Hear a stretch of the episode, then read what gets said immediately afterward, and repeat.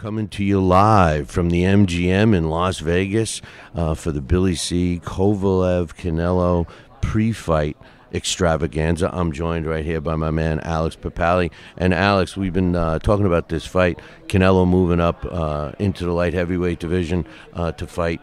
Uh, Sergey Kovalev for his world title. Kovalev is ranked number one in the world on a computer. Um, we're going to be talking about this all day long, so uh, we got a lot of good guests scheduled to come up. Uh, um, Evan Holyfield, uh, Buddy McGirt, Sergio Mora, Kathy Duva, uh, Bernard Hopkins. So I- I'm looking forward to this. This is very exciting. This is going to be uh, a great Halloween. Happy Halloween to Yeah. you, Billy C. And happy Halloween to Yeah, all the listeners. You know, the truth of the matter is, Alex was trying to get that in, and, and uh, you know, we may have a substitute for Alex Propali here later on uh, because uh, we have uh, some Halloween guests scheduled to join us. But uh, uh, anyway, let's talk a little about the fight. First, first and foremost, uh, if you guys. Uh, do not have the zone. Make sure you get it. You know, I, I you know, the way it's unfolded, Alex, and I just want to uh, plug the zone here for a minute. The way it's unfolded, is really uh, it's the best bargain for the best fights. I mean, you you know, you're going to pay your 20 bucks a month, but you're getting pay-per-view quality fights at least 4 or 5 a year, so that would work out to be saving some money based on the cost of a pay-per-view. Absolutely. And, you know, I hate to sound like a commercial, but if you're a boxing fan, you, you, the biggest, some of the biggest stars are with the zone. And if you think about, you know, paying for pay per views, you'd pay for them um, anyway to watch them. So the idea of $20 a month, you know, I think it's a pretty good bargain. And plus you're getting other fights too that aren't pay-per-view, Exactly. so, you know, um, and there's they replay them, and um, there's like an archive there. It's a pretty good site. Well, what I like about it, you mentioned replay, because everybody knows that I go to bed. I'm in my feety pajamas by six o'clock at night, unless I'm traveling. Then I never sleep. But um, you know, so I can wake up like I normally do, two or three in the morning, and watch the fight. That's something that you know some of the other streaming services don't do. Yeah. Uh, which uh, you, you make a great point. That's uh, that's great. Um, anyway, we're here at the MGM. Uh, I'll get you a camera shot a little bit later, uh, but uh, we are totally looking forward to this. Uh, the weigh-in is scheduled for tomorrow. We are going to attend that. We are going to be with you all day long today, uh, so make sure you check back. We will be breaking this show into segments. So for all our radio listeners and and TV viewers, you'll you'll be getting this as well. But right now, we're psyched about the live audience. But in any event, um, what's your thoughts? Preliminarily uh, on the Canelo Kovalev fight. I know we've been talking about it not only on the show, but we talked about it last night. And you know, I, I, you seem to be focused on your same thought process since the, the beginning. I, I've I've I've changed a little, but give me your thoughts. You know, yeah, I think that this really is not going to be a difficult fight for Canelo. Um, and I don't mean to, you know, denigrate Kovalev in, in any way. But the thing about this sport is, um, you know, mileage, uh, it really shows. And if some of the rumors are true about some of Kovalev's, you know, life outside the ring, that's going to catch up to you quickly. Um, I do think that uh, he has shown vulnerabilities, um, especially in his last few fights. I do think that having Buddy McGirt in the corner is, is certainly going to help, but um, I don't think size is going to be a factor. I think Canelo is very quick. Canelo has a tremendous left hook. I mean, Anthony Yarde was catching Kovalev again and again with that speedy left hook, and um, and it was effective for him. I think uh, Canelo is going to be able to do that. I, you know, I mean, but of course, that's why we fight the fights. Um, Kovalev has that, uh, you know, big light heavyweight jab, light heavyweight straight punches. If he can use those effectively in the early going, maybe we will have a fight. But I don't know. I think um, I think that's probably his best chance is to really put pressure on Canelo early um, and hope that um, you know maybe he caves in uh, the little guy a little bit. But I just don't see that happening. I think Canelo's going to stop him. You know, um, I, I just want to say this. You know, we were scheduled to have uh, my man Sal Rocky Senecola join us, uh, and also Dax Khan, uh, but unfortunately, we're not able to connect uh, with uh, with with the system uh, because I totally forgot that I use a different system for that system, and I don't have it with me.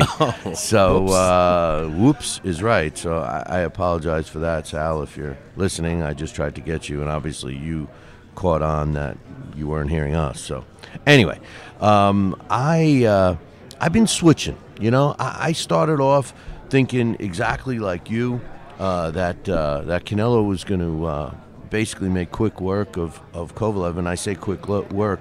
I, I- just assumed he would go after the body, and, and that seems to be Kovalev's kryptonite. But you know, Buddy McGirt is the equalizer in this fight, in my opinion. Um, and I think that overall, if Kovalev fights smart, if Kovalev can can be disciplined in the ring, like we were talking about last night, um, and, and and use his jab and, and be disciplined enough where he can just have faith in that for the whole night, uh, I, I think he can score. Whether he can beat Canelo or not on the scorecards, that's a whole nother story, you know. Um, but I do think that Kovalev has uh, a, a chance. Now, with that said, you used the Yarde fight as an example of a fighter being able to get in and land punches on Kovalev. Um, and, and, you know, I look at it this way, though. You know, um, Canelo is not as big as Yarde. Anthony Yarde is a big dude.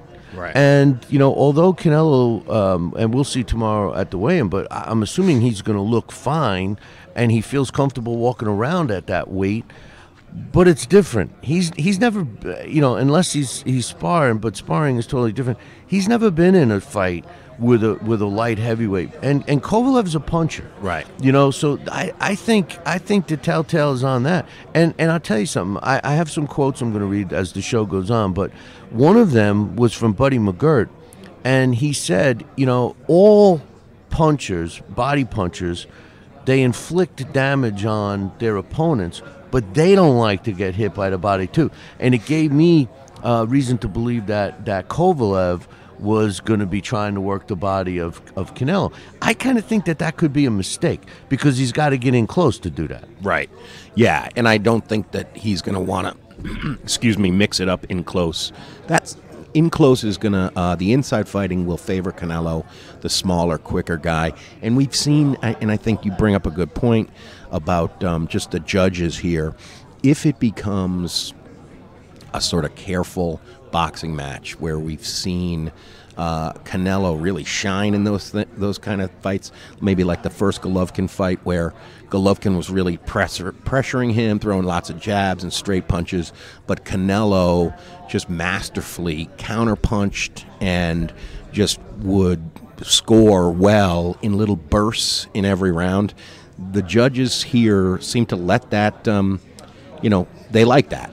Uh, it works for him. So I think if it becomes a long tactical fight like that, uh, it could be tough for Kovalev. Maybe he won't get stopped, but he's going to get outpointed. Um, so I don't know. I, I'm, you know, again, the thing that's great about this is because of the size factor, and as far as I know, there is no um, weird sort of weight requirement.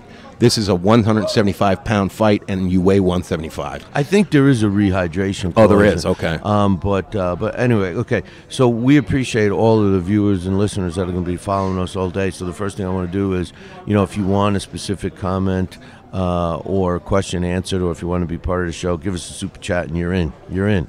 Uh, but uh, my man uh, uh, Fa. Uh, who does a lot for the uh, for the chat room? He, he's got a question. He wants to know um, what I think of uh, the World Boxing Super Series uh, and the franchise champion. Well, I, you know, it's funny that he says that, asked me that, because the other day I, I, I jotted down, I printed out all of the current rankings, um, and, you know, I, I couldn't help but notice that there was another one added. For the WBA, so so the WBA, for example, in the heavyweight division has Andy Ruiz Jr. as the champion, uh, Manuel Charr as another champion, and then Joe Joyce as a champion with a G next to it. That now that, that that's world champions, right? So I'm like, what the hell is that? Well, that's their gold championship now. So the WBA theoretically has three world champions listed. They have the nerve to have three. They have their regular old champion, they have their super champion, and now they have a gold champion. Um, and then you know to answer uh, uh, Fat Apples, I, I mean the truth of the matter is, is that uh, you know franchise champion is just another way uh, for them to uh, get another sanctioning fee. I, I don't like it. What, what's your thoughts? Isn't um, Taco Bell the franchise champion? That's what I. Thought. I don't know. You have Taco Bell on the mind, you know, but uh, you know. Yeah, I don't. You know, I don't give these things too much credibility. Um, you know, we know as if you're a fan of the sport, you know what fights are important and what fights aren't. Yes, unification bouts are always more exciting, but when they start making titles like that, I mean, come on. What does that even mean? Uh, it means that uh, it just gets uh, a little confusing, uh, and it's BS. You know, I- would like to uh, uh, quote one of my favorite fighters of all time, Boom Boom Mancini, when he said, uh, "There's only one world. There should only be one world title." Right. You know. But uh, speaking about uh, a title, Canelo and Kovalev will be fighting for Kovalev's WBO world title. Now, Kovalev happens to be ranked number one in the world at light heavyweight, um, and which which was a little surprising because uh, Beterbiev just won a, a great fight um, a couple weeks ago. Uh, Dmitry Bivol is, is another quality uh, light heavyweight, and Kovalev got the computer ranking, uh, obviously based on his uh, resume. I mean, he's been in there with with some uh, top fighters, of course, um, but the division is hot.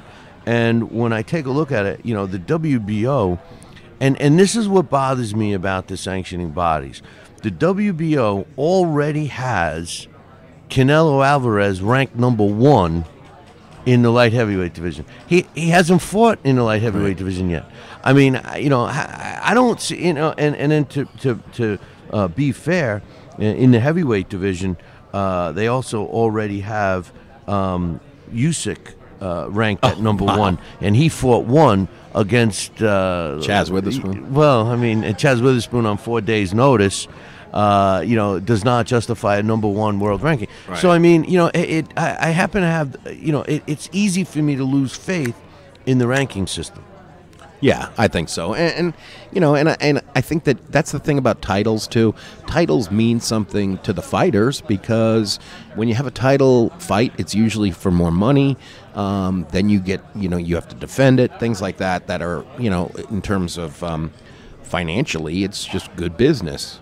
Um, and I don't mean to denigrate that, but if you're a fan of the sport, um, you know, it's not like you don't i don't know other sports don't have this like right now we've got a world series champion well imagine if there was four world he, he really, series he, really, he really knows how to i want to rub I it lost, in i lost money on that game last night but uh, but anyway anyway yeah, between uh, the Washington Nationals and me wishing I bumped into AOC at the Baltimore Air. Why do you airport. have to bring that up? Now I'm going to get sick. You know, but can we can I'm, we keep it on I'm boxing? Needling can, Billy can we, can we keep it on, in, on discussing boxing? You know, but uh, it looks like a really good card. That's for sure. Uh, so if you're going to be in the Las Vegas area, you should definitely uh, stop by and, and, get yourself tickets. But um, it, it looks like nine bouts are scheduled. Yeah, it's very exciting, and I'm very excited about the uh, Marlen Esparza fight.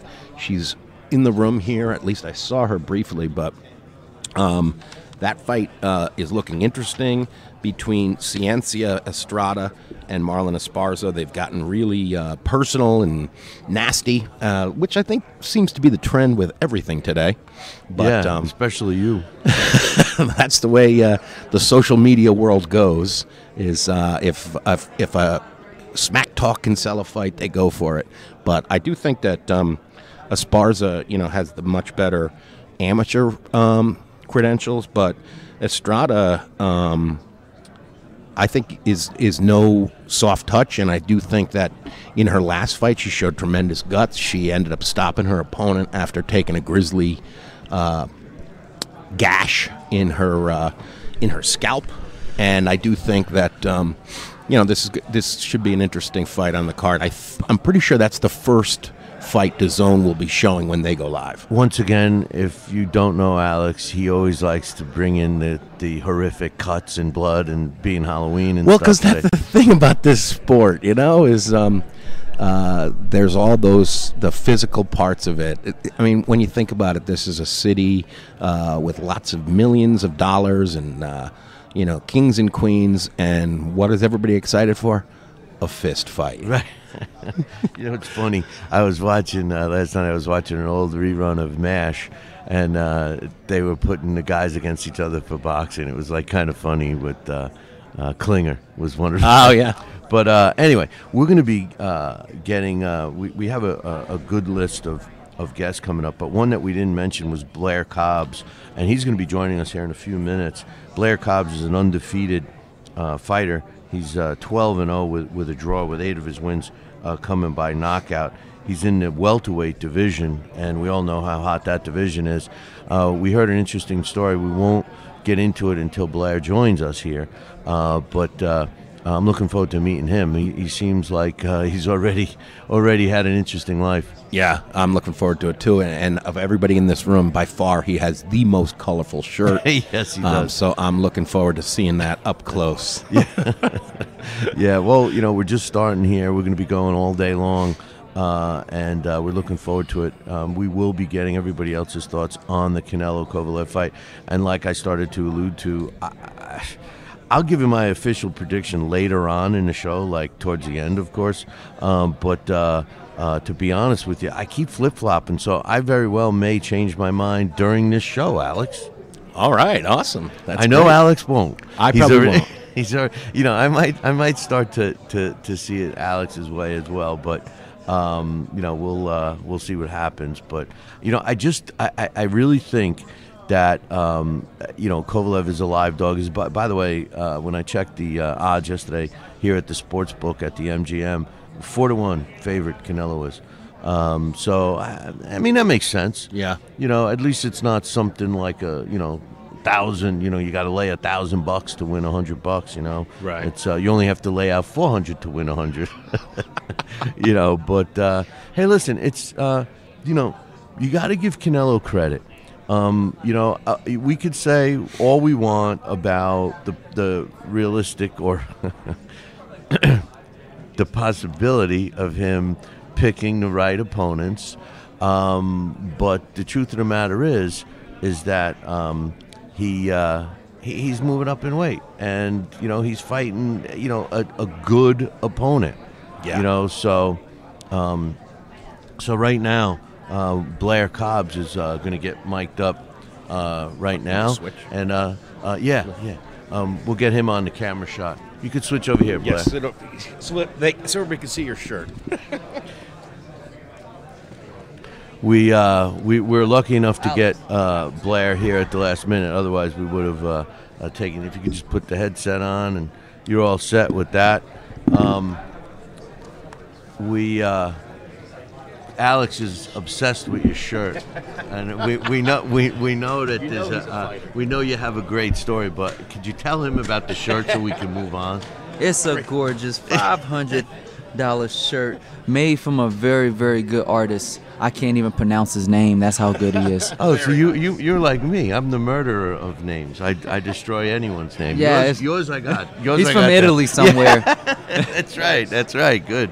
Good call. Hey, uh, uh, Mario was telling us early. Uh, you have an interesting story uh, that was uh, uh, put out. I missed it. Mario gave me a quick uh, um, uh, line on it. Tell us about it. Um, well, it's a very, very intricate story, very complex.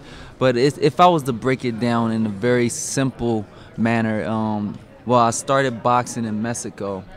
Um, before that, I was living, I was living a beautiful life, very, very fruitful life. Um, in in um, Hollywood and Beverly Hills, I had a mansion in Hollywood. I had a, a really nice house in um in Beverly Hills. I was going to Beverly Hills High School, like clueless. Is there really a Beverly Hills High School? I've Yeah. heard, I, I hear so much about you know all the privileged people going to Beverly Hills. Yeah. I thought it was like you know one of those 90210 type uh, you know. like it uh, was just it was just like something that you see on TV. Yeah, yeah, real. yeah, yeah. No, really, I'm not kidding. You know, but it's, so it's That's- actually called Beverly Hills High School. Yeah, yeah, absolutely. You know, Beverly I'm- Hills I'm- High School. I'm from New York, so I, you know, I, we don't have. hey, I, I was like- in New York too. I understand. The, oh, hey, I, I used to be in the Bronx, Brooklyn, all that stuff. But I was Oh, living, so you've tasted the best bread and pizza on the planet. Then. Absolutely. Right. Absolutely. that's right. That's right. Yup. So I'm sorry. Finished. You, you were living it up. I was living it up, and then um, my whole life just took a, a crazy turn of events. Um, my father, he uh, he got into some legal issues, and um, we had to go on the run. And while I was on in the on the run, I lost everything. I lost my identity because I couldn't I couldn't even say who I was anymore. You know, I, I couldn't be anybody. And little by little, people you start to notice people actually treat you like that too. Like yo, you're not even a real person. Get out of here. Don't talk to me. And so you went to Beverly Hills High School. Sure, you did. That's what they tell you, right? After yeah. So, uh, and in that time period where I lost everything in Mexico, I, t- uh, I found boxing. Boxing was my sanctuary to, to keep me had you- um had you- keep me moving forward Had you boxed before, or in Mexico was the first time? Mexico was the first time. No, you know, beforehand, I was always lying. I was always telling people, "Hey, man, I'm a boxer, this and that." you know, that was really just to keep the keep the bullies away from me. You know. So you started boxing, you got into boxing, and you loved it. What kind of uh, amateur career did you have? Well, I fell I fell in love with the sport. I fell in love with the culture in Mexico. Um, and um, I started I started fight I started like actually fighting fighting like right away. After two weeks of training in Mexico, we were already having having fights.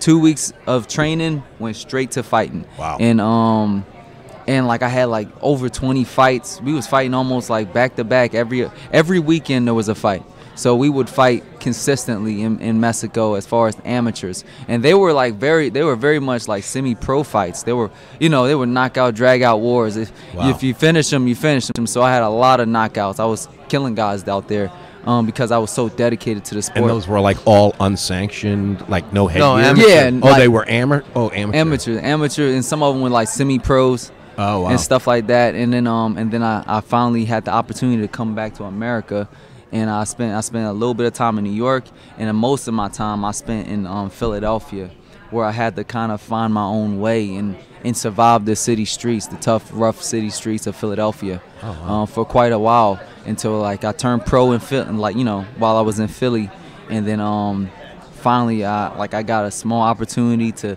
to get out of Philly, and then I'm I came to uh, Las Vegas, and that's where I actually made all my breakthroughs in, in Las Vegas. And you're living here and training out here now. Yeah, absolutely. Living here in Vegas. So you turned pro in Mexico, or when you came back to the states? I turned pro when I came back to the states. I was living in Philadelphia for like over over ten years, you know. So- but as an as an as a young adult, So, Wow. so you learn how to fight in Mexico. Now, would you describe your style as a Mexican style, or did you adapt, you know, based on your skill set? um, my style is almost as crazy as my personality. You know, um, I have a And the I have- shirt? yeah, as crazy as this shirt on me right now. Because uh, I have I have, a, I have a multiple personality type of thing going on. I'm I have split personalities, so in the ring you can see you can kind of see it reflect. You like one round I was like this, and then another round I'm completely different, and um and I'm, I'm constantly and contis- continually growing in each and every fight. So uh, I can't I can't even tell you how like what my style is because it's it's unpredictable. I think the best part about my, my style is that it's it's unpredictable. Well, it seems to be working. You're undefeated fighter, 12 and 0, 80 of your wins coming by knockout. Apparently, your opponents feel the same way. They, uh, you know, they can't figure you out. Um, do you think that you're going to settle into a style, or are you going to try to be unpredictable forever? I, I think the whole unpredictable unpredictable type of way I've been going about it is uh is something where it just happens by natu- by nature. Like I will be training this way and doing everything this way and you know beating all my sparring partners in the same type of fashion and then we get in the ring and if they throw something that can stop what I'm doing, I can flip it almost instantly. And um, That's the key. yeah. To make the Yeah. to make those Adjustments. adjustments. I mean, I'm, we're always talking about when we're looking at a trainer, and you're, you're watching a fight, and they train for a specific kind of a fight, and then the trainer isn't helping the fighter make the adjustment during the fight. I mean, that's what separates success from failure. So y- it seems like you you can pick that up on your own. Um, yeah, like already. like me and my team, we're we're hilarious. I have a outstanding boxing training program. My my trainers are incredible. They uh they're growing me to get to the, to be on the level of the top tier fighters. And the funny part is they actually help my my uh, my opponents. Like they they give them tips in order to try to beat me. the whole idea is, hey, how can we challenge Blair Cobbs today? And every time I, I figure a way around it, Let's like challenge him. Yeah, well, what what happens if you throw a lot of jabs? Throw more jabs at him. Like, oh, I don't like it when he goes to the body. Like, go go to the body, chase him down. Like, you know, just doing anything they can to get me out of there, because it's, it's all about that pressure and going through that that adversity and seeing how you deal with it. And um, I've I just been passing each test through my training and in fighting. Well, Blair, you found yourself on uh, arguably one of the biggest cards of the year. How do you feel about that? What is, you know, I know you're focused on your opponent and stuff, but you are on, uh, you know, this giant card. Um, you know, it's a historical card uh, for all intent purposes. I mean, does that change your view, or are you trying to make it like any other fight for you? Um, the biggest thing about this card is Blair the Flair. At the end of the day, Blair the Flair got on this card, regardless of whoever he's dancing with. He can dance all night long like Lionel Richie, and he's going to put on a tremendous performance. the biggest thing on this card is Blair the Flair. It's Canelo Alvarez and Kovalev, and right under that should be Blair the Flair. Matter of fact, Blair the Flair, it should be X'd out. Blair the Flair have arrived. Blair the Flair arrival. let, let, let me let me give you a little history. Uh, about uh, I guess it was six or seven years ago, we were here doing an, uh, an event, and the main event was Julio Cesar Chavez Jr. against Sergio Mora, and the co-main event was Canelo. So what you're saying is not that crazy because you yourself, five six years from now, could be headlining a card like Yeah. this. And uh, I'm looking. I've never seen you fight. And uh, Mario gave us a heads up on you. So now, you know, and after meeting you, I, I, I'm, looking, forward to it. Is I'm this is this your first ten rounder? No, Okay. no. Because I you stopped a lot of guys. I see you went eight once, but you've have, have you, you haven't gone full ten yet. Um, the last fight that I fought went nine rounds before I actually put him out. Stop. Okay. You have one draw on your record. Uh, wh- what was the deal in that fight? Oh man, I was trying to I was trying to make 140. And my body doesn't fluctuate that well. So uh, I was trying to make 140. They told me to make 140 on the dot. And I'm like, oh man. I mean, I could make 142 easy. I could make 143 easy. I'm like, can we can we at least get a couple pounds? I mean, we're not even fighting for a title. And like, no, we want you to make 140 to see if you can make it. And we tried to make it the best way we can.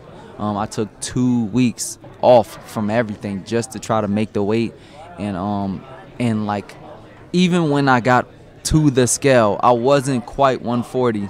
I had, I was trying to do everything. It's like think like. yeah, like think like think like, and then somehow I got feathers, off the feathers. I got yeah feathers, feathers, float. Sometimes, sometimes you just gotta levitate. well, you know, it's funny. In the future, if, you, if that's ever a problem, that's when you you word the contract 140 plus or minus two. Right. Or thereabouts. yeah, yeah, yeah. You know. But uh, Blair, we appreciate you stopping by, and uh, I'm really looking forward to seeing you fight uh, Saturday night. And uh, I hope we can uh, get you on the show. I'll, I'll get your info from uh, Mario, and we'll get you on our regular show. You can talk about your victory. Thank you. After Saturday, all right. Awesome, awesome. Thanks, my man. Thank Good you. luck.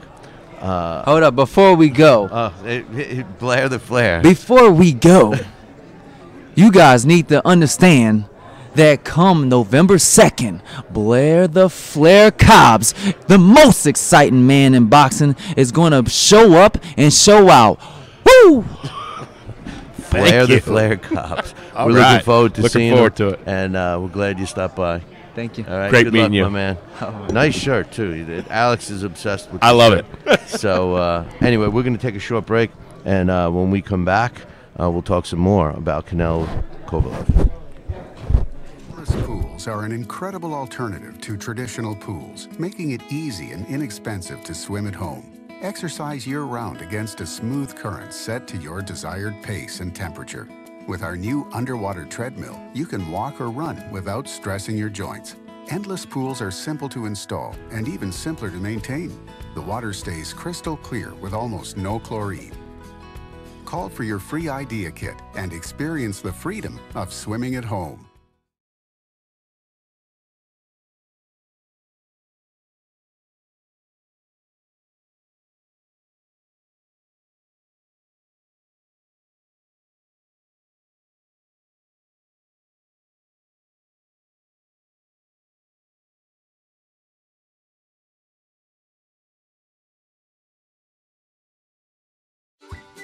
Snacking has never been this exciting.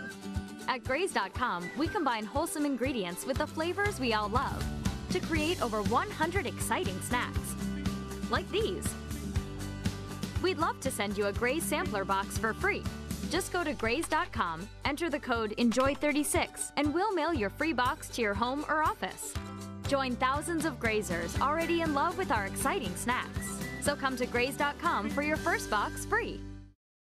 Broken air conditioning, $4,400. Failing refrigerator, $2,500. Don't let outrageous repair and replacement bills like these bust your budget. Get the First American Home Warranty Plan. And when a covered appliance or system breaks, we'll repair it or replace it for you. We had a high end dishwasher go kaput. They put in a brand new dishwasher. We have plans that cover air conditioning, most appliances, plus heating, plumbing, electrical systems, and much more. Plans start as low as $25 a month. Why let a major appliance or system breakdown bust your budget or go through the hassle of finding trustworthy service people? Last year alone, we saved our customers over $120 million.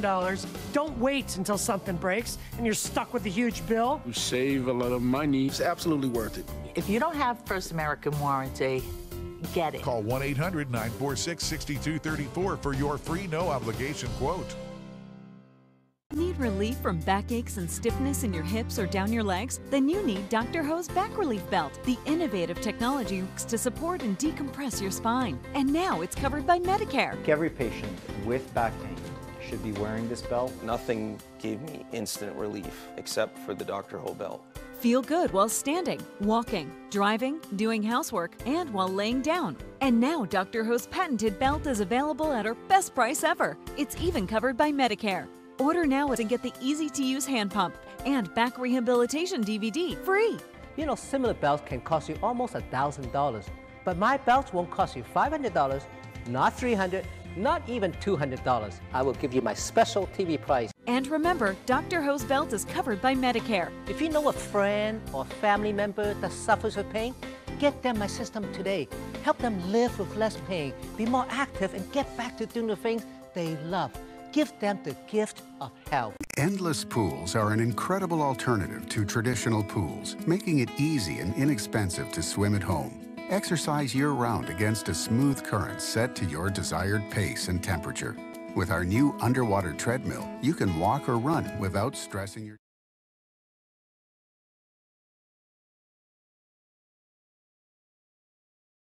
And we're back. We're coming to you live from the MGM in Las Vegas as we're doing our uh, Canelo Kovalev uh, pre fight extravaganza show. I'm sitting here with uh, Alex Papali.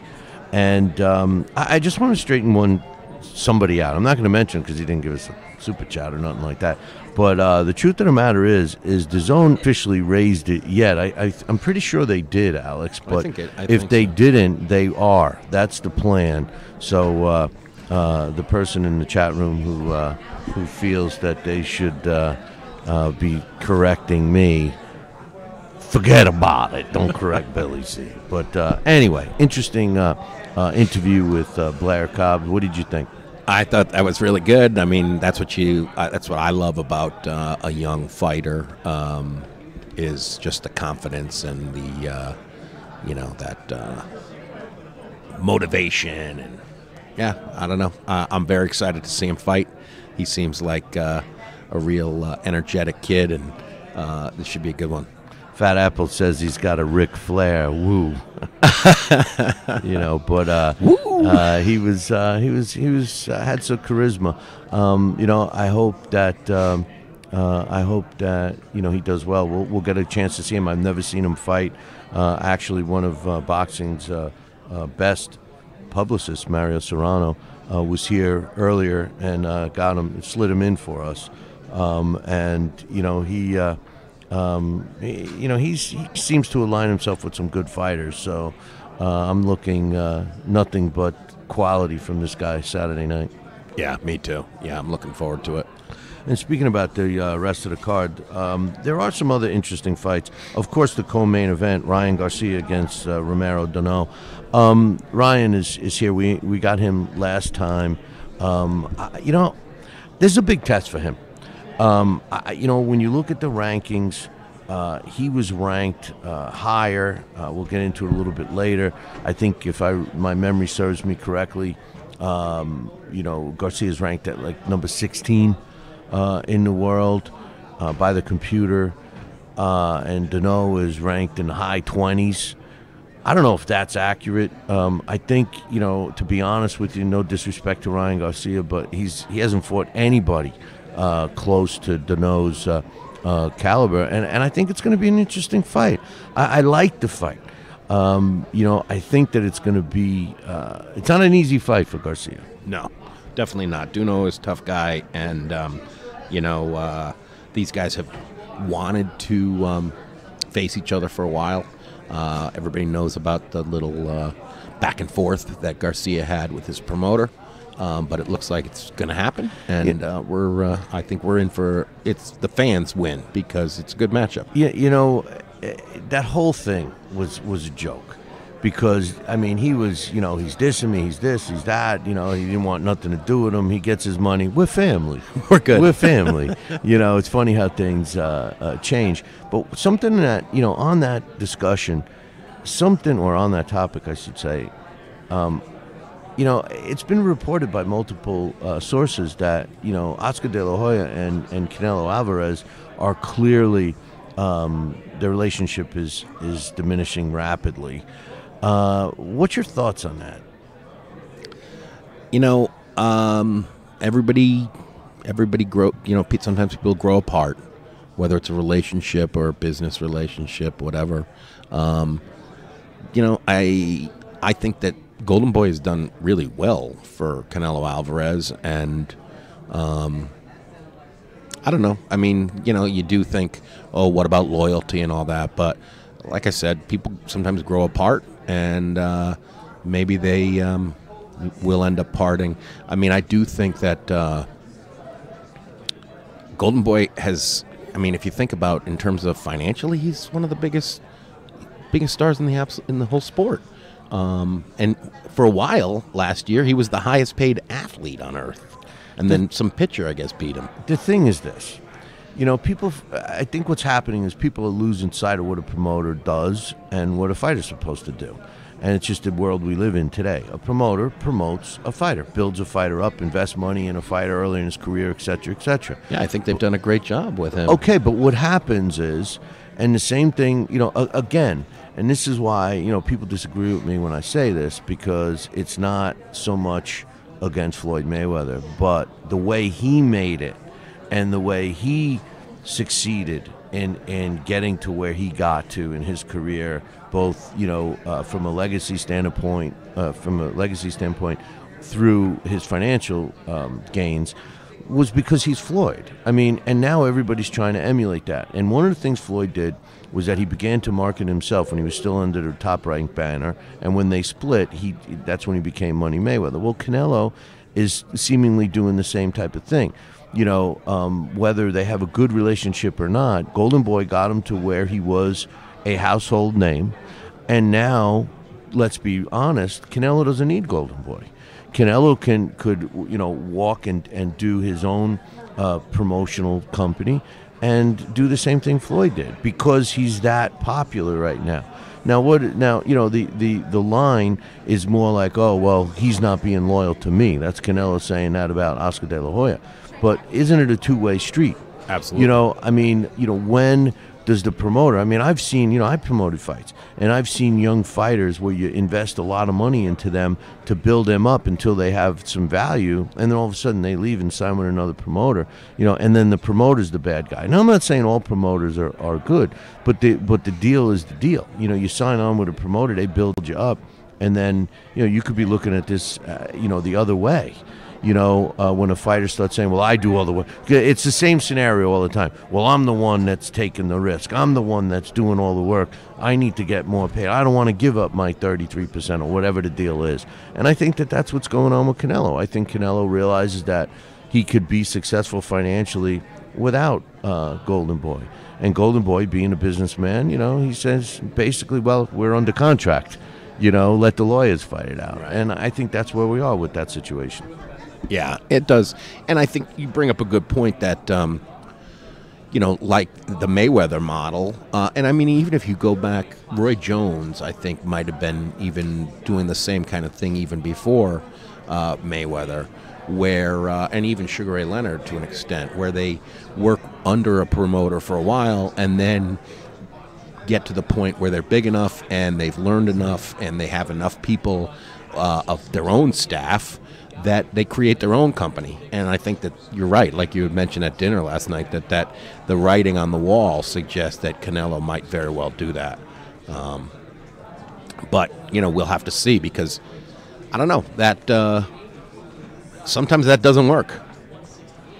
Well, considering that Canelo has the deal with DAZN, not Oscar, you know, um, I think that that is a big driving force for uh, for Canelo. You well, know? and I think one of the things that Golden Boy, if it's Golden Boy that's done it, or if it's uh, Canelo's advisors and matchmakers, um, one of the things they've done just absolutely masterfully is um, is that a word? Yeah, Oh, masterfully. okay. Yeah. Is um, their opponent selection and like when they've chosen to fight people. All right, you just they've opened- been you- really good at that. You you just with opened- Golovkin, with Kovalev, definitely. You, you just opened a can of worms that I got into last night too. You know, I, I was watching. The, it was a great fight, the light heavyweight fight with with Beterbiev and and um, uh, sorry. Uh, and I'm listening to the commentating, which you know, for the most part, you know, uh, um, we had Timothy Bradley, who I love, and Dre. Dre. You know, Dre. Dre. Dre. He, used to Dre. be Andre, but now he's Dre. He's Dre. Um, but uh, Just uh, Dre, just Dre. Uh, and and they're saying, well, you know, we we got to give these guys credit because they're actually fighting each other, and you know, they could take a choice and and either go for their you know legacy or or they could actually fight and, and be a champion. Blah blah. And, and I'm saying to myself, you know, I, there, I wasn't disagreeing because it's true, okay? But the problem I have is that the fans accept it. The fan accepts a fighter today either, you know, taking on a challenge, which we want, or taking the easy road to to multiple titles and, you know, going that route. The the issue that I have with that is that, you know, it it really starts with the promoters and the networks because the promoters and the networks have, you know, all of a sudden felt that they can't promote a big fight unless the fighter is undefeated or unless they're fighting for a title. And we've given life, the promoters and the networks have given life to all these sanctioning bodies to, to bring up these other titles and to invent the gold title and this title and the, the I, I'm almost a champion title and all the crap like that. And the, and then the same thing, the network, you know, they say, well, you know, we're not going to put your fighter on because he's got three losses. Well, those three losses, you know, I mean, Kovalev has three losses. You know, they happen to be, you know, two of them happen to be against, you know, Dre. Uh, but you know, I mean, you know, the the truth is, is that back in the day when when boxing was as popular um, as you know uh, anything else. Baseball, the- football. You know, I I mean, the thing was was that it- you- we had these rivalries. We had you know neighborhood rivalries. We had you know state to state rivalries, and and those fan bases would be built up first, and then it would expand nationally. You know, um, we don't have that now. You know, you all of a sudden you'll get a guy that uh, has been built up. You know, he's got 20 wins. You never heard of him, and now he's on TV. And you say to yourself, and a lot of young fans say that, "Oh, he's 20 and 0. He must be good." They don't look at the record, you know, and then now we have these computer rankings, which I question now lately. I used to feel that they were pretty accurate, but you know, how can you have how can you have a fighter in Usyk who who uh, and no disrespect to him, but he fought one fight at heavyweight, and he's the number one contender all of a sudden. Yeah, well, he is a badass. Do you know that he's above uh, by the computers that they have him ranked above Tyson Fury? Yeah. How can that be? Yeah, I know that. Those kind of things are a little ridiculous. And uh, like you had mentioned earlier, that Canelo ranked number one at light heavyweight is like, huh? He hasn't but- fought there yet. Yeah, but that's that's the WB. See, that's that's the difference. The that was the WBO rankings. Um, he's not ranked by the computer yet because the computer only ranks a fighter Once once, you they there. fight. You know, but to Go to, figure. Yeah, well, I mean, What a crazy yeah, concept. well, that's the way it should be. I mean, but they shouldn't. They shouldn't get a guy. And no, again, no disrespect to Usyk because I like him, but they shouldn't have a guy like Usyk all of a sudden catapulted above Tyson Fury. Right. I mean, no, that yeah, that doesn't sound right. And I mean, I mean, I, I think just considering his credentials in another division, yes, uh, he's. I think he's going to be very successful at heavyweight. But you're right to give him a number one ranking. That's crazy. Yeah, but I don't. I, I don't know. I mean, just because he was successful in one division doesn't doesn't translate. You know, I- now and Canelo is going to be faced with the same thing. You know, but the difference between, in, in my opinion, the difference between what Usyk did and what Canelo's doing is Canelo's going right to, you know, arguably the best light heavyweight. You can make a strong case to say that Kovalev is the best one. You know, I mean, Beterbiev and, and Bivol. Personally, I think Bivol is fighting in the wrong weight class. He should be a super middleweight. He looks too small. Actually, I like a fight between Bivol and Canelo. I think he does too. I think that's why. What was it yesterday or earlier this week that he he sort of alluded to the idea that he might stay at 175. Um, It all depends how he looks. I think yeah, and I think um, Beterbiev is probably the most dangerous uh, of the guys that are out there. Um, you know, and again, because he has such a difficult clubbing, rough style. Uh, I wonder if Canelo would want to fight like that. But Bivol, I could see him facing. I could see Can- if if he gets by Kovalev and you know gets by him relatively easily. Uh, I wouldn't be surprised if he sets his sight on Bivol. Well, let, let me ask you this. I mean, the Mexican heritage for fighters, traditionally, they they seek the toughest uh, opponents. They seek challenges, um, and Canelo is trying to follow that suit. Okay, if that is the case, should he get by Kovalev on Saturday night, and should he do well, stop Kovalev? Because you know, if he wins by decision, um, you know, you can make a strong case because you know he hasn't had the power as he's been moving up in weight classes. He hasn't. Okay, um, at least knockouts. You know, he hasn't been scoring the knockouts. He's been. He's been. Yeah, but you know- look at who he's faced. Well, they're he the top middleweights. Right, I think that's why. Well- I mean, he didn't knock out Golovkin. He didn't knock out Danny Jacobs. Those are the top Um, middleweights. right. Well, those guys are hard to knock out. Well- um, I think that uh, look what he did with Fielding. Um, I think that's. I don't think the power really is going to be a difficult. Put an thing. asterisk next to that fight. I think. Yeah, you well, do. You but do. I mean, oh, but it was him beating a bigger man. So I mean, granted, it was just a bigger man. Um, in is that the of- case Saturday night? I think that uh, Kovalev is not what he used to be. I think Kovalev's best fights were the first Ward fight and um, the Hopkins win. And, and probably the rematch with Eleider Alvarez because he showed that he could come in there and avenge himself and stick to a game plan and fight a good solid fight. Still, Now that's the fir- that was the first fight he had with Buddy. Right, and I think that that's that speaks volumes for Buddy McGirt. Uh, you know, at as uh, you know at the helm. So I do think that that's a big plus for Kovalev. But again, you know, Buddy McGirt is a Hall of Famer in the corner. He's not going to be be in there for three minutes. You know, he only gets one minute at the end of every round. Um, he's going to need he needs him in those three minutes. You know, that's when he's going to need the help because he's all, all up against Canelo then, and that's that's going to be tough. I yeah, think. yeah, but you know what? This is exactly what we were just talking about. That's what a good trainer does. They do the work in in training camp. They put together a game plan in training camp. Yeah. That's when the, the teaching, the training, the game plan, all of that gets worked out in training camp. Then during the fight, the adjustments have to be made. That's what separates a good trainer from a not so good trainer.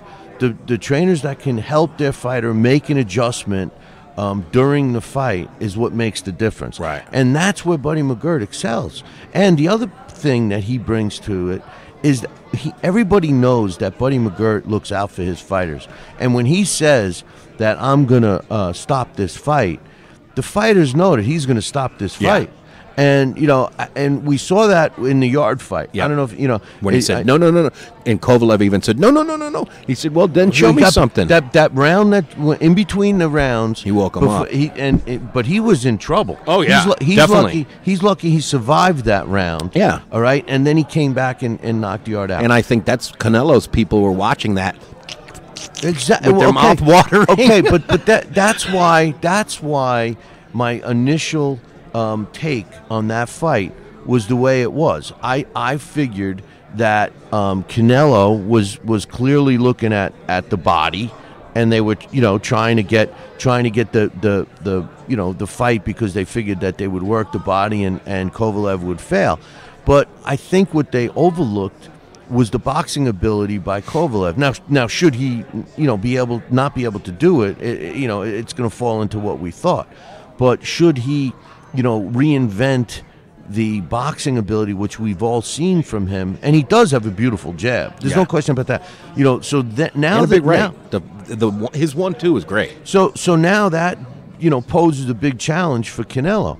If Kovalev is using the jab correctly and he's keeping the distance, he's keeping Canelo away from him so that he can't work the body. It's a different fight, Alex, and that's my whole point. You know, that's what you know. We're going to find out on Saturday night if he can still do that. Now, you know, I mean, off the top of my head, you know, you look at Canelo and you say Canelo's a warrior. Canelo can bang. Canelo can get in. You know, he's very prideful. He's younger. Blah blah blah. But can he handle a version of Kovalev that he is not expecting? That that's they're expecting the version of Kovalev that Andre Ward stopped. They're Right. they're they're looking at, at him as being, you know, even in the Yarde fight when Yarde connected to the body, Kovalev doesn't like the body. You know, but Buddy McGirt made a great point. He said, "Well, body punchers don't like to get hit by the body either." Right. Yeah, and I think that's uh, you know there has been times in his past that Kovalev did go to the body well. I think he did against Hopkins too, if I don't if I if memory serves. But I think that one of the things about it is that because and this did happen in the Yarde fight was that. Um, McGirt was telling him, "Look, keep jabbing, jab, jab to the shoulders, jab to the chin, jab to the chest. You know, keep that jab moving because it's going to open up other things and it gives you distance. He needs distance. He's going to need that against Canelo. The thing that Yarde did very well and then kind of gassed out that I think Canelo can do too is and um, Tim Tim Bradley kept talking about it, talking about it in that early in the early rounds in that Yarde fight is that check left hook. Um, Yarde was able to, as that jab would come at him, he would sort of step to the side and bang Kovalev with that quick check left hook to sort of say, "Hey, you got your hands up," and sometimes it worked, sometimes it didn't. Slowly, it sort of found a home. Now. Canelo is going to do that. He's going to do it upstairs and downstairs. So, But he's it's got to get be in, interesting. He's got to get in close to Right, do that. right. He's You're not right. going to be. He, you know, in order for him to get in close, if Kovalev lets Canelo get in close, the fight's not going to go to distance. It's not going to go to distance. If if if if Kovalev allows Canelo to work the body, the fight will be over before the final bell. Yeah. I mean, you know, so it, it's it's simple to look look at this fight the way I am. You know, the truth of the matter is, is if Kovalev can establish the jab and keep Canelo off of him, it's a good fight. If he can't, it's not. It's Right. a one-sided fight. Yeah, I think it's going to be one of those fights that probably by the end of the first round, we're going to see two big things. One, um, can Canelo is is the jab enough to keep Canelo away, and two, can Canelo affect Kovalev with his power? I have a feeling we'll see it early because the thing about it is speed is power. Hitting you with a punch you can't see is power. Um, and I think Canelo can do those things. Uh, and again, Billy C, like I said, what did Yoda say? Judge me by my size, Listen, do you? Rocky Fielding, Canelo knocked out Fielding uh, in, in December of last year. His previous knockout um, was against Liam Smith, and that was a mismatch. You know, and previous to that, Amir Khan was was way smaller. You know, the power has not transcended as he's moved up to fight the bigger guys. You said it yourself. Triple G, listen, I said this when I wanted Triple G to fight uh, Mayweather. Triple G is not a big middleweight. Danny Jacobs is a big middleweight. You know, uh, and he's quick. He's moves. Yeah. He's harder to, You keep- know- you know, keep wailing on. Yeah, I mean, uh, you know, traditionally, uh, He's going to be wailing on Kovalev. well, Kovalev is a big dude. I, you know, when when you look at that fight, I, you know, Kovalev, uh, I think the age is going to come in and, and all of that. But let's talk uh, real quick, and we'll take a short break. But Ryan Garcia against Romeo Duno, uh, I was mentioning it before. The computer has Ryan Garcia ranked at number 16, and Duno is ranked at number 38. Wow. Which I, I, you know, I think is uh, is a little out of out of reach, to be honest with you. Um, uh, you know, Ryan Garcia will have a three-inch uh, uh, height advantage. He'll have a two-inch reach advantage in this fight.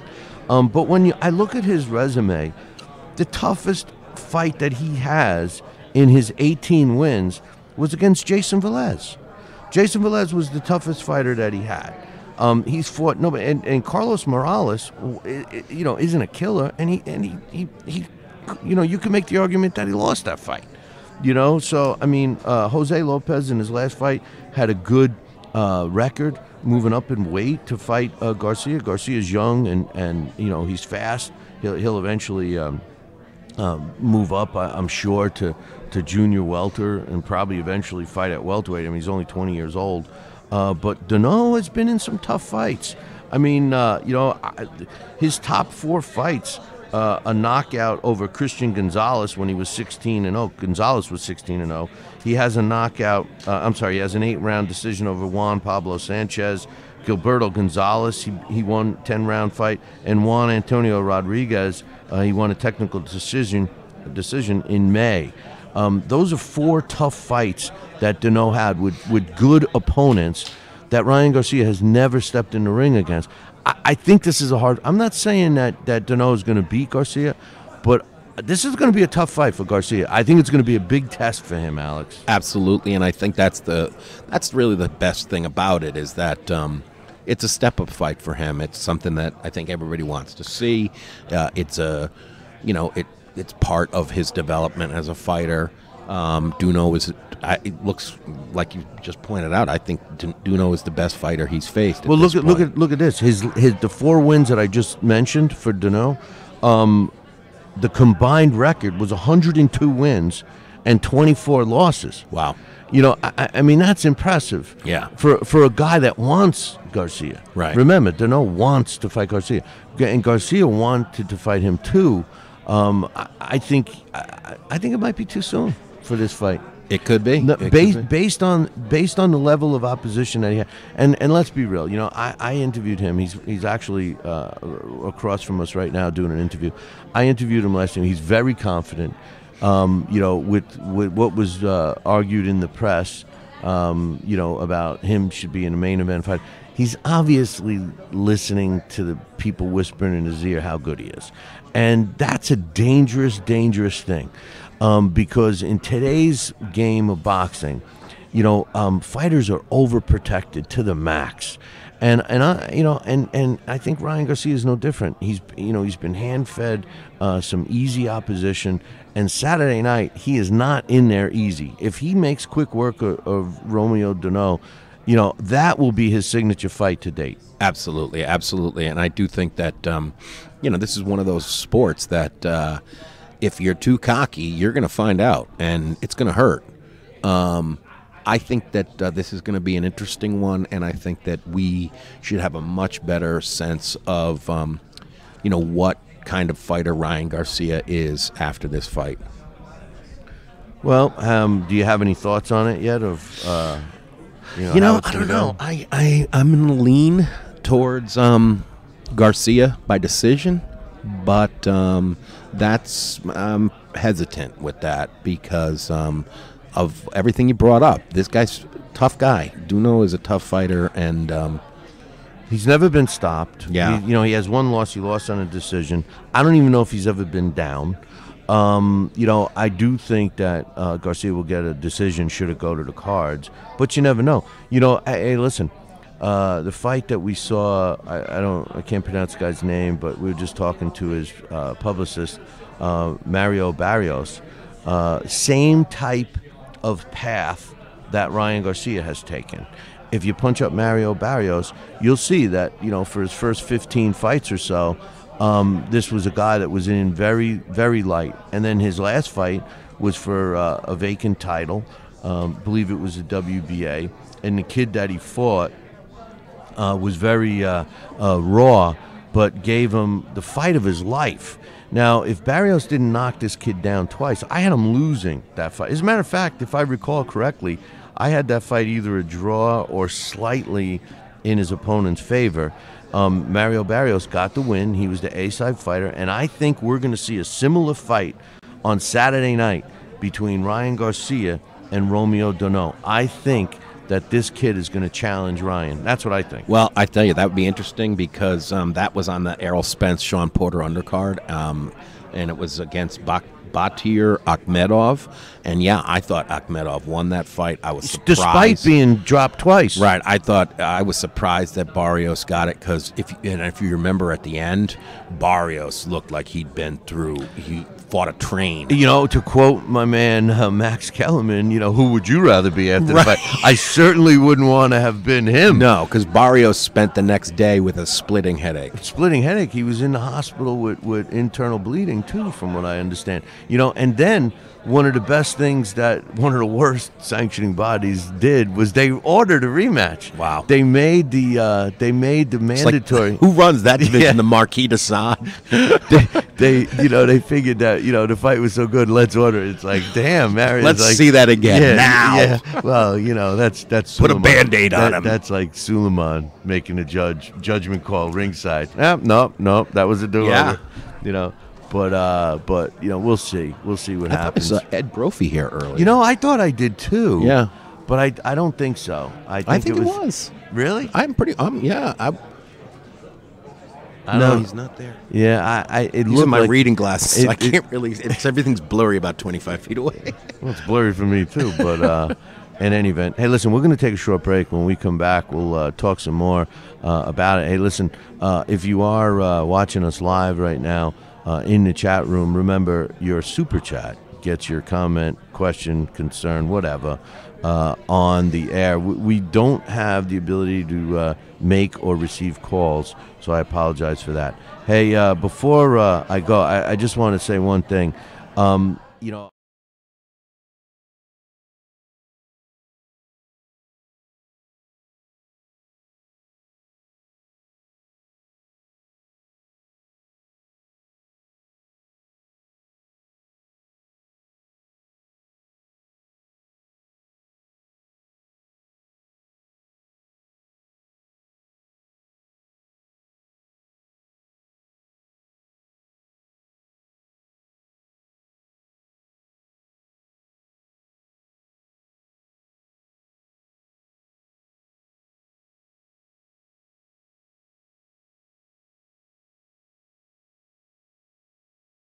Where you can get that.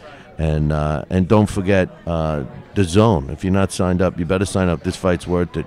Uh, right now you can uh, i think it's 19.99 a month contrary to somebody in the chat room fighting with us tooth and nail over it.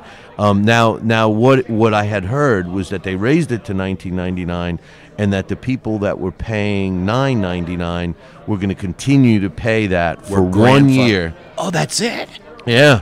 Yeah, they're going to raise it on us too. They have to. Think about, you know, I've been crunching numbers on that, and they have to raise the price. Hold that thought. We're going to take a short break, and uh, we'll be back, uh, uh, I don't know, probably two minutes. Endless pools are an incredible alternative to traditional pools, making it easy and inexpensive to swim at home. Exercise year round against a smooth current set to your desired pace and temperature. With our new underwater treadmill, you can walk or run without stressing your joints. Endless pools are simple to install and even simpler to maintain. The water stays crystal clear with almost no chlorine. Call for your free idea kit and experience the freedom of swimming at home.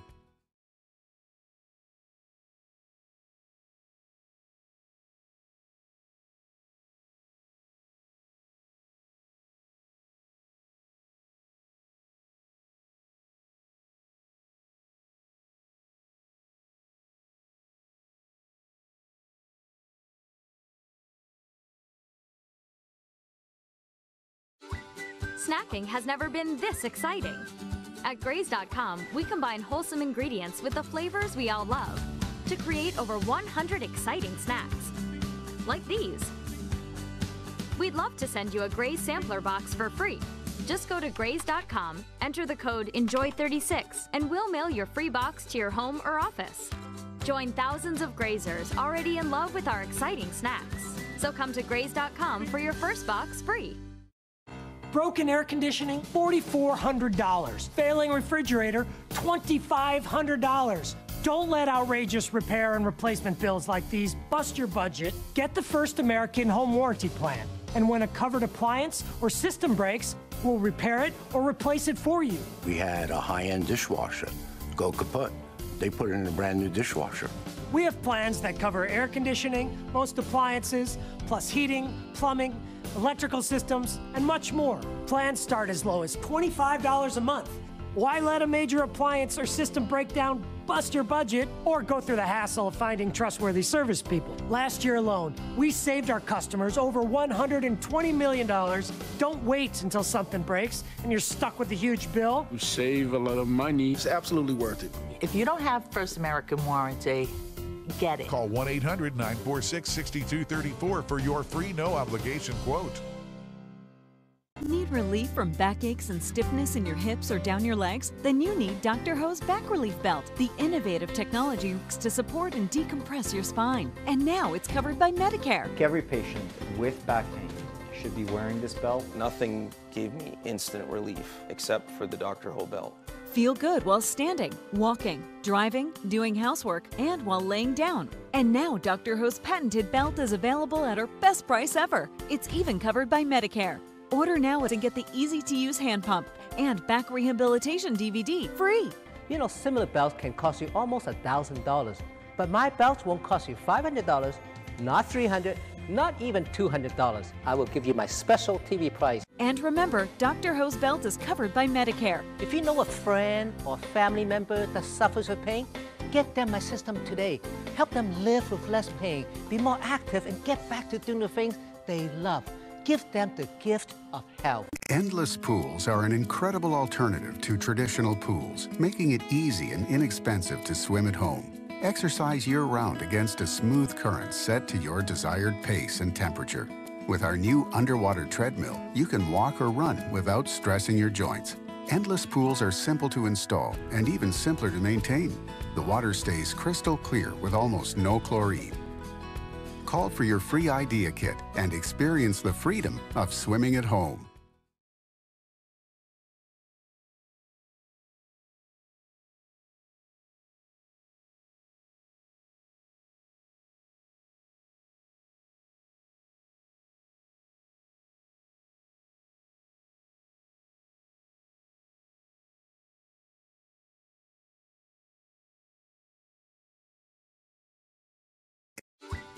Snacking has never been this exciting. At Graze.com, we combine wholesome ingredients with the flavors we all love to create over 100 exciting snacks. Like these. We'd love to send you a Graze sampler box for free. Just go to Graze.com, enter the code ENJOY36, and we'll mail your free box to your home or office. Join thousands of grazers already in love with our exciting snacks. So come to Graze.com for your first box free. Broken air conditioning, $4,400. Failing refrigerator, $2,500. Don't let outrageous repair and replacement bills like these bust your budget. Get the First American Home Warranty Plan. And when a covered appliance or system breaks, we'll repair it or replace it for you. We had a high-end dishwasher go kaput. They put in a brand new dishwasher. We have plans that cover air conditioning, most appliances, plus heating, plumbing, electrical systems, and much more. Plans start as low as $25 a month. Why let a major appliance or system breakdown bust your budget or go through the hassle of finding trustworthy service people? Last year alone, we saved our customers over $120 million. Don't wait until something breaks and you're stuck with a huge bill. You save a lot of money. It's absolutely worth it. If you don't have First American warranty, get it. Call 1 800 946 6234 for your free no obligation quote. Need relief from backaches and stiffness in your hips or down your legs? Then you need Dr. Ho's Back Relief Belt. The innovative technology works to support and decompress your spine. And now it's covered by Medicare. Every patient with back pain should be wearing this belt. Nothing gave me instant relief except for the Dr. Ho belt. Feel good while standing, walking, driving, doing housework, and while laying down. And now Dr. Ho's patented belt is available at our best price ever. It's even covered by Medicare. Order now and get the easy to use hand pump and back rehabilitation DVD free. You know, similar belts can cost you almost a $1,000, but my belts won't cost you $500, not $300, not even $200. I will give you my special TV price. And remember, Dr. Ho's belt is. And we're back. You're watching and listening to the Billy C Show. We're currently live in Las Vegas at the MGM as uh, Alex Papali and myself are doing our Canelo Kovalev pre pre pre fight show. We're going to be here all day long. Uh, missing Dax right now. Dax was uh, should have been uh, out here with us. He was going to come on along with my man Sal Rocky Senecola, but I forgot the uh, phone system, Alex. So, uh, uh, but but I do want to give a shout out to the infamous Jeremy C, who's in the chat room right now, uh, and you know he's lying like he usually does, uh, telling people I you know actually paid him off. Uh, to go uh, in there and cause trouble, but he, he just causes trouble anyway. You know, he does it for free. He's like one of those causing trouble for free guys. Like Woody Woodpecker? Yeah, yeah. Jer- Jeremy. Jeremy C is synonymous to Woody, Wo- Woody Woodpecker. That's a wise ass. That's him. That's Jeremy C. You know, but uh, anyway, he's uh, he's out there, and you know, you know. It, speaking of Jeremy C, as you can see, our background here, Jeremy C never fixed my green screen, so we could actually have a cool background if Jeremy C did his job. So You know, it would look like you know, like, on the moon or the- something? The one I don't pay him for, you know. So I, I mean, His hobby? Yeah, you know, if he would have did the job I don't pay him for. Yeah, they call that he, a hobby. he we could have set up the green screen and we could have had a nice background. Instead, we have this drab-looking carpet. Nothing against the MGM, but it could have been a little. I can't believe how Actually, there's cold a it is right here. It is a I'm little cold. chilly. It, is a- was warmer in Connecticut. I, I tell you the truth, I, uh, I I have the sniffles. Uh, You know, I knew I was going to get sick between the, the the shuttle driver that was coughing and sneezing all over the place. I knew I was in, in for it then, and then the plane ride. Every what what did, before you checked Planes are in? did- I- I Yeah. mean, before you get on the plane, do you have to be sick to get Yeah, on? it's a because tube of it, sick. It was terrible. It was terrible. I woke up this morning sick, like Yeah. you know. Well, I feel better now, but uh, you know, I need to get a little sleep. You know, that's one thing. Yeah, I think you do. You know, but uh, in any event, before we went to break, we were talking about the Ryan Garcia uh, Romero Duno fight, and I really think that uh, it's going to be a, a, a tough uh, challenge for Garcia. One that I want to see him fight. I mean, don't get me wrong. I don't think that he shouldn't fight him. Uh, but I think that he seems a little overconfident, and a lot of times when you have a fight, and, and don't get me wrong, every fighter has to be confident. If they're not confident going into a fight, uh, you know, that's not a good thing. not good. You know, when you're interviewing a fighter and you say, "How do you think the fight's going to go?" and they say something, I'm a like, nervous wreck. I'm, gonna, I'm a nervous wreck. I'm scared to death. I haven't slept in a week. No, but if they say something like, "Well, I'm going to do my best," My blood not- pressure's Yeah. soaring. you know, when they say, "Well, I'm going to do my best," that's not a good sign. Right. You know, but uh, That's what I. That's what I was talking to the cabbie on the way out here. Was uh, I was I'm not on the way out here. I, I took a cab from Connecticut. Yeah. No, from the airport, and uh, you know, if you had Alex's kind of money, you could afford to take a cab from Connecticut to Vegas. an Uber. Yeah. but um, that was one of the things we were talking. I was saying what I was out here for, and he, he said, "Have you ever boxed?" And I said, "Yeah, I you know, just as an amateur, I had one amateur fight, but." it um, I couldn't handle it, and it wasn't the fight; it was the unknown. It was the whole day of the fight. My I couldn't turn my head off. My mind was thinking of all these horrible things that could happen, and um, Geez, that's not like you. yeah, and but it as soon as the bell rang, it all went away, and then the bell rang to end the fight, and um, They I all came, came I came back to myself, and it was like you know I'm glad I won. I'm glad I did that, but never again. I just couldn't handle the anxiety of it. That's why these I am amazed by these guys. Uh, they do something that uh, you know I know I can't do. Um, and uh, I admire that tremendously because um, you know there's they deal with fear in such a way that's just incredible. Yeah, and some of some of the others uh, uh, don't deal with it as well. But you, you're right. You know, if you're interviewing a fighter and uh, hey, how do you feel about this fight? And he's saying, I have a nervous wreck. Yeah. I've been throwing up all night. Mm, chances are that's not a good thing. Yeah. So I mean, I'm not knocking him for being uh, uh, you know confident. I, I just. You know, I, I just feel that the path that a lot of young fighters take today is dangerous because they're not given the opportunity to get better.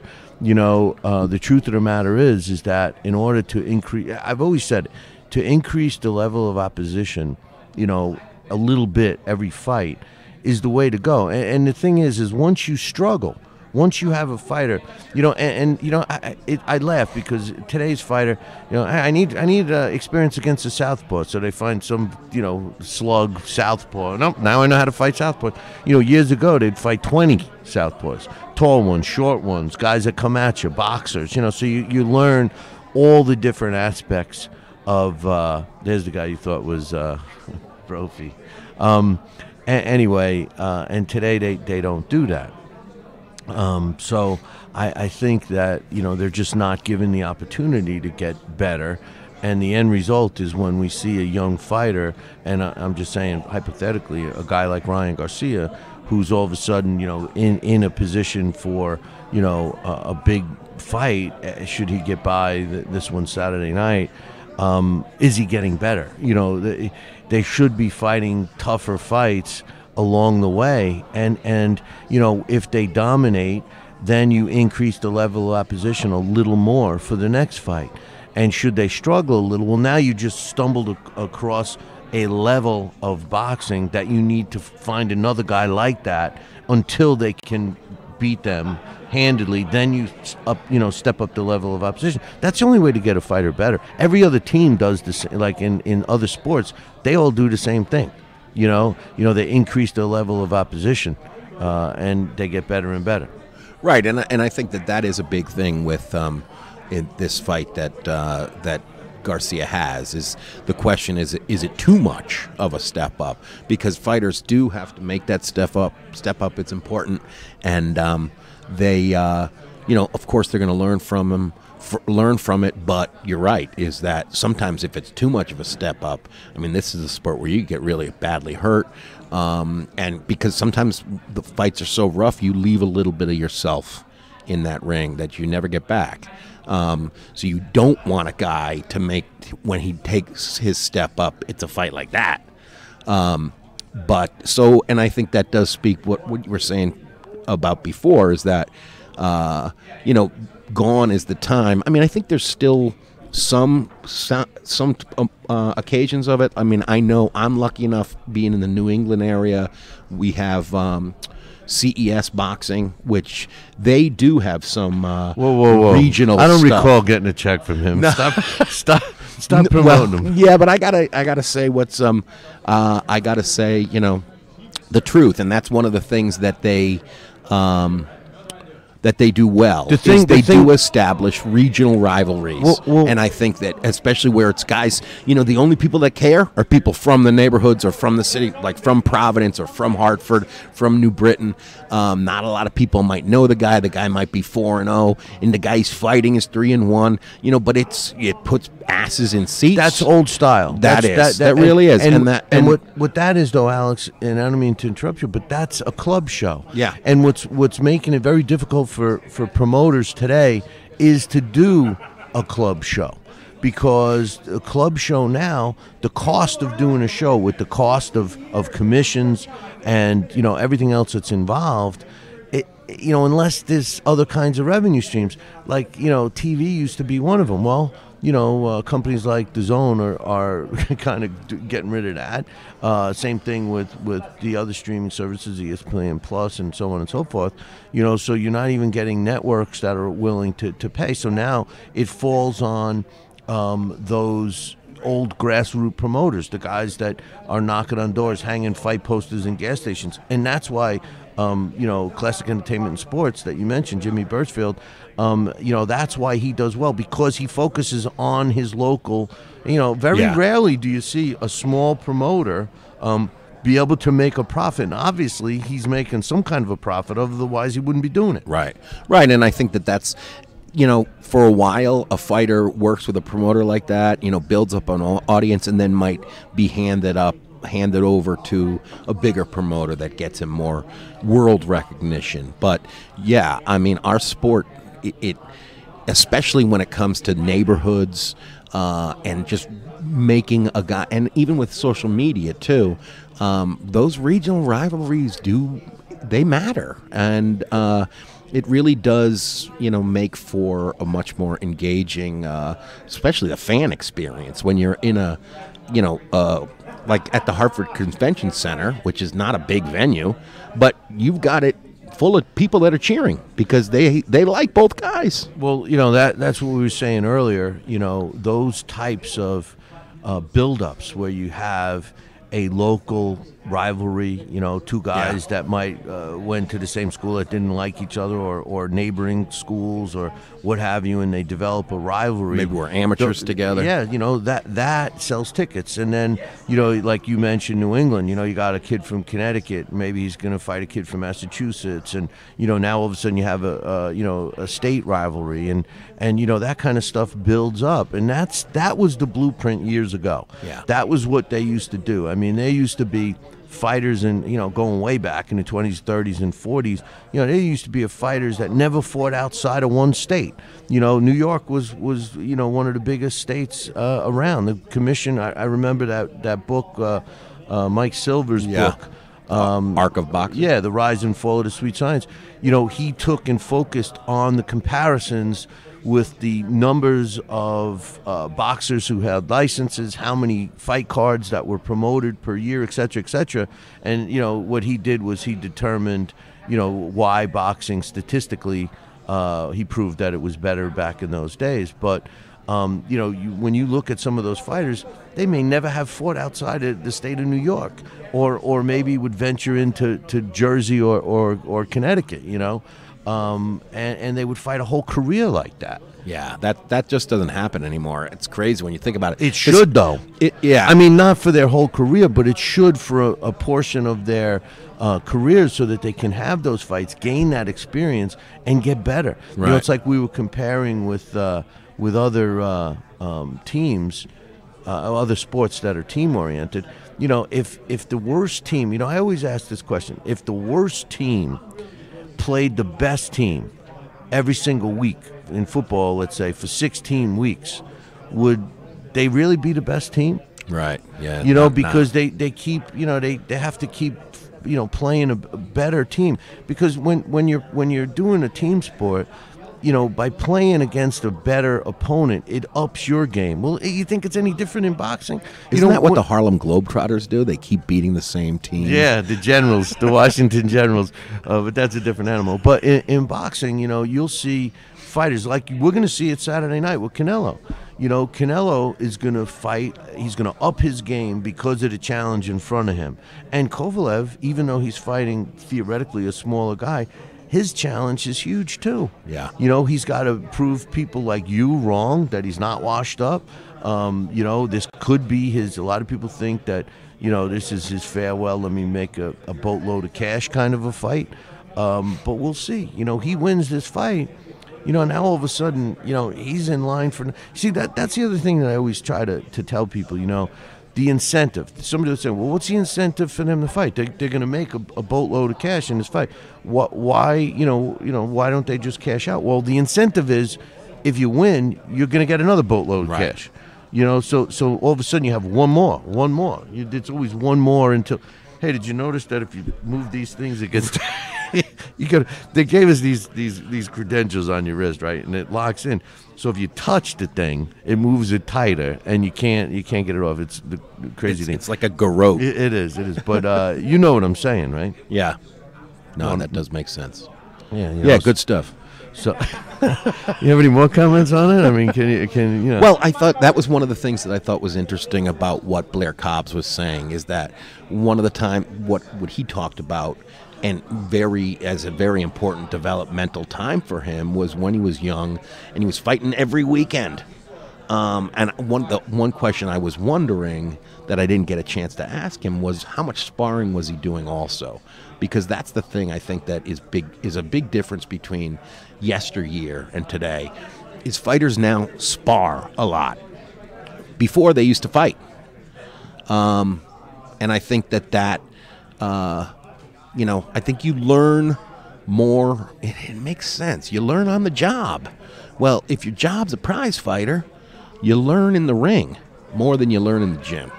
The thing about headgear, you know, it's it's a whole different animal when you're in the ring without headgear.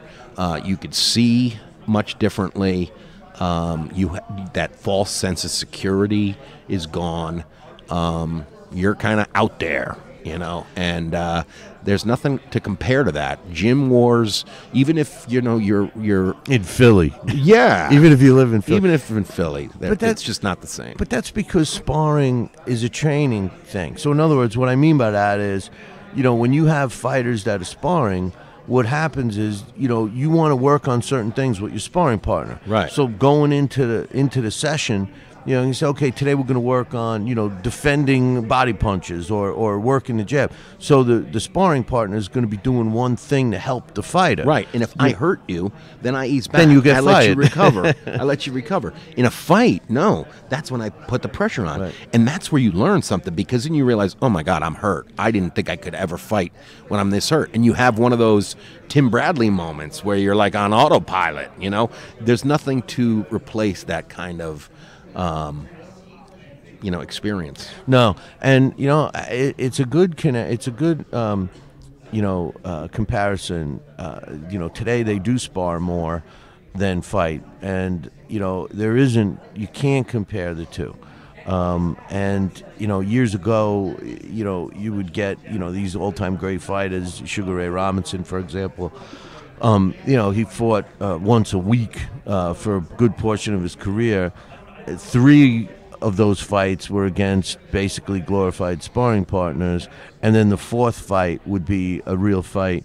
Um, but he's still fighting twelve real fights a year, even though even though he you know he's he's getting forty or fifty fights under his belt for the year.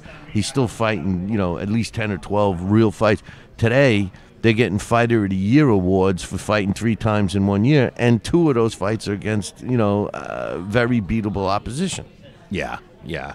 I mean that that's the thing about it is that you know, and I think that that's sort of you know we the world we live in today, uh, like you were saying earlier about um, you know guys uh, shopping around for titles and stuff. Um, with social media, you know, it's almost like you don't know what's real and what isn't real. Um, we, this country especially, we've been drunk on ad speak for what a hundred years. So, and now it's even it's. Where can I get a bottle of that? What- Yeah, it's to a fever pitch. So, that's the thing about this sport that I love the most is that when it comes down to it, from bell to bell, there is no no one can tweet away or uh, you know Instagram away what happens in a fight. You see it, it happened. Um, you could spin it however you want, but we all saw it. Um, it's as Teddy Atlas says, a truth chamber, and I don't know. There's fewer and fewer of those today. Um, so that's why I love this sport and, and have since I was 15. Listen, you're just tuning in to the uh, Billy C. Canelo Kovalev pre-fight show live from the MGM in Las Vegas. If you have not signed up for the Zone, uh, make sure you get it. You're not going to want to miss this fight. It's it's a big fight. Uh, it's a challenge for Canelo. Uh, Kovalev is ranked uh, number one in the world uh, as a light heavyweight by the computers system. Uh, he is uh, the WBO champion, so Canelo. And incidentally, you know the rule that you're not allowed to hold two titles, I guess, doesn't apply to Canelo because he still holds the WBC uh, super middleweight title as well. So, um, you know, they do make exceptions for the moneymakers. But uh, in any event, listen, we're going to. Um, uh, Can I just in, inject something Sure, just from sure. a minute here from Sure. from the Twitter? Oh, different Uh, story. uh, tw- uh, Kevin Iole is tweeting. The other day, Canelo said it's not a given that he'll go back down to 160 and could choose to stay at 175.